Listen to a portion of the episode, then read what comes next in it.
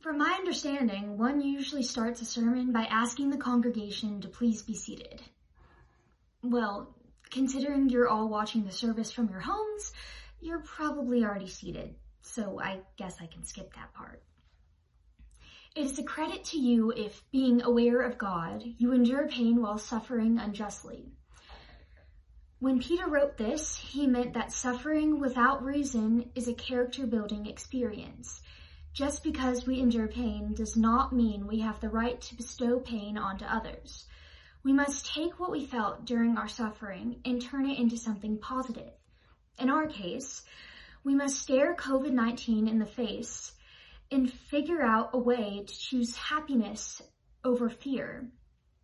Fortunately, this is exactly what most people are doing.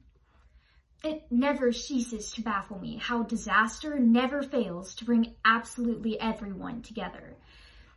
It's sad that that's what it takes to bring out the best in humanity. However, it proves Peter's point that suffering for no reason can end up being a credit. One very scientific example lies within nature. Because so many people around the world are sheltering in place, the earth has been given the opportunity to heal. With more factories closed and less people traveling by car, air pollution has decreased, allowing the skies to become more vibrant. In northern India, the Himalayas that were once invisible due to smog can now be seen clearly and appreciated for their magnificence. Wild animals have more room to go about their daily business. Birds specifically seem to be coming out of hiding more. In places where there is larger local wildlife, such as China and Vietnam, bans on wildlife trade have been put in place to reduce extinction. In the material world, some celebrities have taken to YouTube to produce the homemade version of their talk shows or create their own news channels entirely devoted to good news. John Krasinski, who played Jim on The Office, has taken his news channel, Some Good News, aka SGN, to the next level. His stories revolve mostly around very mundane people doing extraordinary acts of kindness from their medical professionals, neighbors, family members, or friends.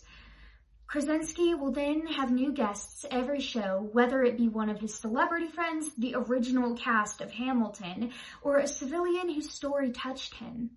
A few weeks ago, Krasinski took his show live and hosted a virtual prom for the class of 2020. He put in a lot of effort to make sure this year's seniors had an epic prom surprising viewers with appearances from Rainn Wilson and Chance the Rapper, and live performances from the Jonas Brothers, Billie Eilish, and Finneas O'Connell. For All Saints, coming to Digital Church on Sundays is how we're choosing to spread our love. For you were going astray like sheep, but now you have returned to the shepherd and guardian of your souls. And in a way, we were going astray. I'm positive none of us knew what to do when this horrible virus took over our lives. But like sheep returning to their shepherd, we all continued to come back together as a congregation to celebrate this Easter season. It's amazing how we're still able to accomplish weekly service worship like this. Although it's over video and we're not physically together, it still feels like we're coming together as a congregation it feels like we're not alone. On a more local level, my neighborhood in Smyrna has been trying its best to come together as a community. My neighbors and I have taken to putting different items in our windows for children to scavenge for when they go on walks. First it was bears, then paper eggs for Easter. As my mom and I walk about our part of the neighborhood, I always see signs calling out support to the city and its first responders sitting in many different lawns. Kids have taken to chalk drawings expressing their appreciation for their neighborhood and the people who live in it. My school, Pebblebrook High School, has been doing a great job coping with digital learning. All of my teachers have been super supportive and understanding, especially to the seniors. Every week in the place of our fifth period, students have been signing up to perform by way of Instagram Lives. These performances have been a great way to provide entertainment while getting the chance to check in on our classmates.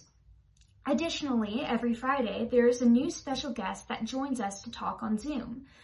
These guests vary from Pebblebrook alumni to working professionals in the performing arts to anyone who might be able to help us learn something new. Last week's guest was Mr. Bill Crawford, PhD. Mr. Bill spent the whole day teaching us about mental health and how to cope with stress and anxiety. His wisdom was very helpful considering our current situation. Personally, my mom and I have been coping by going on daily walks. We find the air refreshing and always feel better after getting a bit of exercise. Going on these walks is what's made me recognize the amount of birds coming out of hiding. I've enjoyed pointing out different birds to my mom as we walk. We've even started to keep track of what birds we've seen in a big nature book, tabbing the pages of each species of bird. So far, my favorites are the eastern bluebird and the red-headed woodpecker. It is in these birds that I'm able to see little glimpses of God. Seeing them happily flying around lifts my spirits that I will be able to fly free again soon too. All of these amazingly wonderful things inspire me to keep hoping for a better future. They remind me of a hymn, What Wondrous Love Is This? I'm specifically reminded of the last verse, and when from death I'm free, I'll sing on. When you're feeling hopeless, you have to keep singing. Though singing may not directly fix the problem, it will keep our hope alive. This is one of the many important lessons Miss Kimmel has taught me in choir. I feel that it is a perfect companion to what Peter has been trying to teach us. Even though we are suffering from this epidemic without reason, we have to keep singing on in the end, we'll all become better people for it. Though none of us may know what lies ahead, all we can do is keep singing and hope for the best. Discovering different ways to spread our love, whether through drawings, Zoom proms, or belting it out over Instagram Live, will help us be credits to our neighbors, God, and most importantly, ourselves. That being said, I would like to challenge all of you to find a new way to spread your love around even if it's as simple as giving an air hug to someone you love. We will all persevere to the metaphorical light at the end of the coronavirus if we find ways to persevere together. As Zach says, Alleluia anyhow. And as I have now learned to say, let's sing on.